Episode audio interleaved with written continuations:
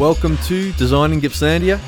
For those that are new, Gippslandia is a not for profit publication with the purpose to create connections that inspire the people, businesses, and organisations of Gippsland. In these design episodes, I'll be sharing some of the backstory and anecdotes about how we brought Gippslandia to life. My name is John Calabro.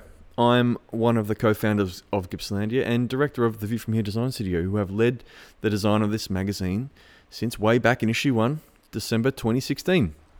In the first podcast, I talked about uh, how we came up with the idea to, I guess, come up with uh, a magazine about the region and, and, what we sort of intended to achieve and, and how we came about dropping it on everybody. Um, this issue, my intention is to talk about well, why a magazine? What can a magazine do, and, and what is a magazine, I guess, for? What, what, what purpose does it serve? And how come a broadsheet and how come a newspaper?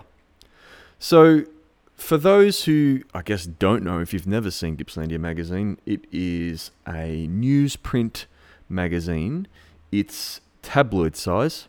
So, for Australian readers, you would know, I guess, the Herald Sun's a good example of tabloid size magazine. Uh, sorry, newspaper. And I suppose that idea, uh, magazine slash newspaper, what is it? What isn't it? Um, we probably faced a bit of confusion in the early days when we launched it because people thought, well, you guys going to be replacing the local newspapers like the Express, or you know, is it's not glossy? How can it be a magazine? There was some confusion, I guess, by some of the other local magazine providers that, hey, you know, how can this be free? Why are you doing it for free? Uh, there was all these kind of things. I suppose. Um, you know, we had no answers to any of those things. We, we just did what we did because we thought it looked good and we thought the format was going to be great. We wanted people to get it. We didn't want it to be limited by price. We wanted the, um, people to pick up this thing when they were shopping or going to grab a coffee with someone. Um, we just wanted it to be available and free and there for everyone to grab and share. And, um, you know, if you ended up wiping your windows with it later on or doing worse, using it as kindling, um, so be it. We, we just wanted people to read it, see it, feel it, like it. And, um, you know what? The response was actually fantastic. We didn't expect what we got. I guess issue one dropped. Bundles of newspaper formatted magazines hit the streets um, they were in cafes. We literally manually like chucked them in our boots, jumped in the car, drove around. Heaps of people helped us out, and we just dropped them off at every restaurant and cafe and shop that we thought might want to hold this thing. Um, and so it didn't take long, and on Instagram, I guess people were starting to take photos of themselves reading this thing, and they were folding it up and putting it next to a nice plant and taking a nice photo of it, and suddenly we were seeing it like rolling up into gift hampers and um, you know this this little free magazine that we didn't really know how it was going to go and and and and uh, be received was suddenly being loved by so many. Um, you know, hashtag Gippslandia became a thing, and uh, you know we were really really humbled that people liked this humble little offering that we were putting out. So that was really exciting. Um, I suppose you know, how did that happen? Why did people like it? You know, the this here now is the, I guess the point where I put my design hat on, and you know, this is the power of design. This is the power of branding. This is the power of good typography, good layouts, um, nice aesthetics. When you present things nicely, people buy into it. People are attracted to it. Um, people want to be part of it, and so it wasn't just, I suppose, what we stood for in the magazine because, you know, you wouldn't say that any of the other local magazines didn't also stand for good things for the region. Um, but perhaps it's the way that we presented it, the choice of typeface. You know, the Gippslandia font has been very popular. Um, the t-shirts, Proud Gippslandian, since have been very popular as well. And, uh, you know, people like the brand. People like Gippslandia as as a design offering. So it's it's it's kind of you know, I say it might have been an accident or we sort of stumbled upon this luck that people fell in love with the brand. But, you know, again, I throw my design hat on and it's like, well, actually, no, that's not that's not an accident at all. We designed it to be attractive. We designed it uh, in a way that people would enjoy flicking through the pages. So, why then a magazine? Let's come back to that one. Um, me personally, and I can't speak for the other founders, Tim and Michael, um, but me personally, I, I had grown up in Morwell and uh, eventually moved to Melbourne, did my design degree, had worked at some great design studios, and it was probably around about 2008 or maybe 2010, say, when a really beautiful, humble little magazine hit the streets of Melbourne called Broadsheet. Um, now, at the time, Broadsheet didn't have the media presence that it has now or the Instagram following. In fact, Instagram hadn't been invented yet.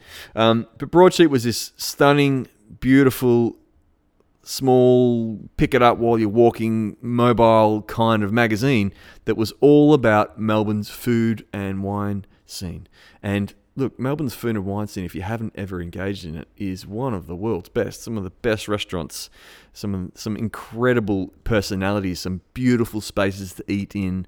Um, you know, Melbourne's food and wine scene is just such an incredible uh, experience to sort of parlay yourself through. Um, and look, I credit Melbourne's food and wine scene as food, excuse me, food and wine scene is one of the things that made Melbourne one of the most livable cities in the world.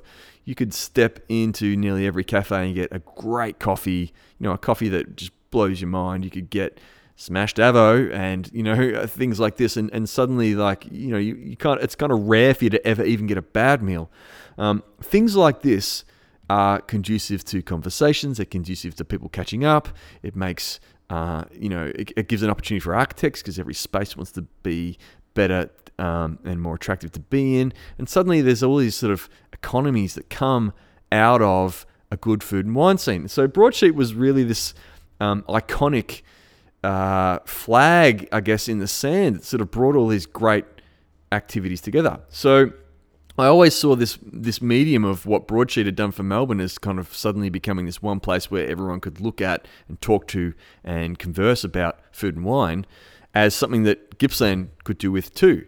Um, separate to Broadsheet, I had been a long time fan and reader of another magazine called Monocle. Now, Monocle was founded by a guy called Tyler Brule, who I think is a Canadian American um, who's traveled the world, and he had also founded another magazine called Wallpaper. So, magazines have this purpose, I suppose, where they can be curated and they can tell a message and they can bring like minds together. And so, Monocle magazine was probably one of the first that kind of got under my skin in that it talked about more than just design and you know, I was a working designer. I had not long graduated as, from design school. Um, but Monocle talked about more than just design. It talked about politics and it talked about architecture and it talked about food and wine and it talked about tourism and it talked about culture in general and it, I suppose things like um, demographics and how all of these things work together to form, I guess, policy around economics it seemed to be the most uh, eloquent put together format where all of these things came together. Um, and this term livability kind of came out of that, right? Like livability really factors in and focuses in on all these things. So, Monocle, this beautifully designed thing that you can flick through these lovely printed pages, was also actually this symbol of progress and, and I guess political and economic um, uh, yeah, or progress is the word, and sustainability. So, you know, the, the magazine is a format beyond just being a beautiful thing to look at and flick through, um, was something that had been on my radar for many, many years. So, as I mentioned in the last episode, we had been flagging this idea for a long time. You know, can we tell the stories of Gippsland? There's all these great people down here. At the design studio that I run, the view from here, we had all these great people coming in and showing us their folios, be they, they designers or photographers or even writers. And, you know, we decided, well, let's bring all these great talents together and put this magazine out.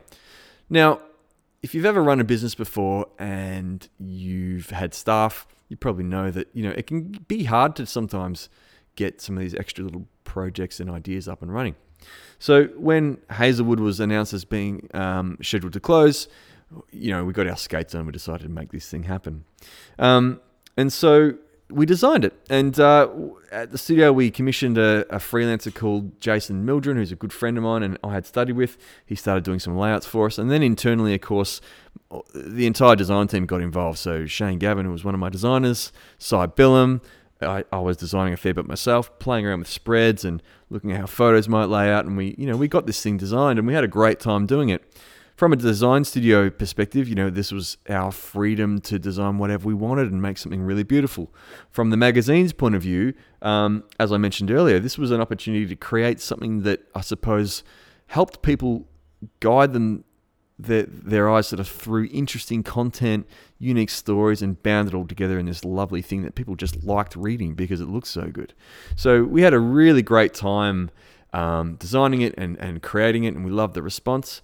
I suppose, you know, we should put some thanks out there to uh, the designers of those other magazines. So Studio Round, I guess, who started off designing Broadsheet and then was followed up by another design company called The Company You Keep, um, as well as uh, Winkreative, who are the design firm that um, is attached to Monocle magazine. You know, those two magazines in particular brought so much inspiration to us and were um, so influential that um, you know we owe a lot to their influence for what we've done. Um, while I'm throwing a, few thanks out there, I suppose you know, the magazine couldn't have been made possible without all the contributors and people who, who I guess got behind it, and especially the advertisers. So many of the advertisers were clients of the studio. Um, they jumped on board. They didn't even question. They, they, they signed up and they said, hell yes, make us, um, you know, you're making us proud by sort of being part of this. We, we all agree on what you're doing. And they jumped in. So, you know, I want to put big thanks out there to um, Jody Vott from the Cape Kitchen, who jumped on board. Peter Clark, which was Clark Next RE, now O'Brien Clark. Um, they jumped on board. My brother and sister-in-law, Daniel Calabro and Anita Turner from the Laser Clinic, who have been advertising since day dot. Uh, John Johnson from Gippsland Motor Group was one of our early founders, as, uh, early advertising founders as well. Um, Jason Ponozzo and Rodney Gillen from Ropan. Um, and um, Mark Howes from Abbey Gardens, which has now been sold. It's now Baptcare, the aged care home. But you know, these guys were our founding partners. They jumped on board at the beginning. They committed to four issues. They gave us the funding to make it equitable, and uh, off we went. And you know, the magazine was born, and thankfully we were able to bring it to everyone. So look, that's a little bit about designing the issue. Hope you like that. If you're interested in hearing any more, feel free to email me at jc at gippslandia.com.au and thank you for listening.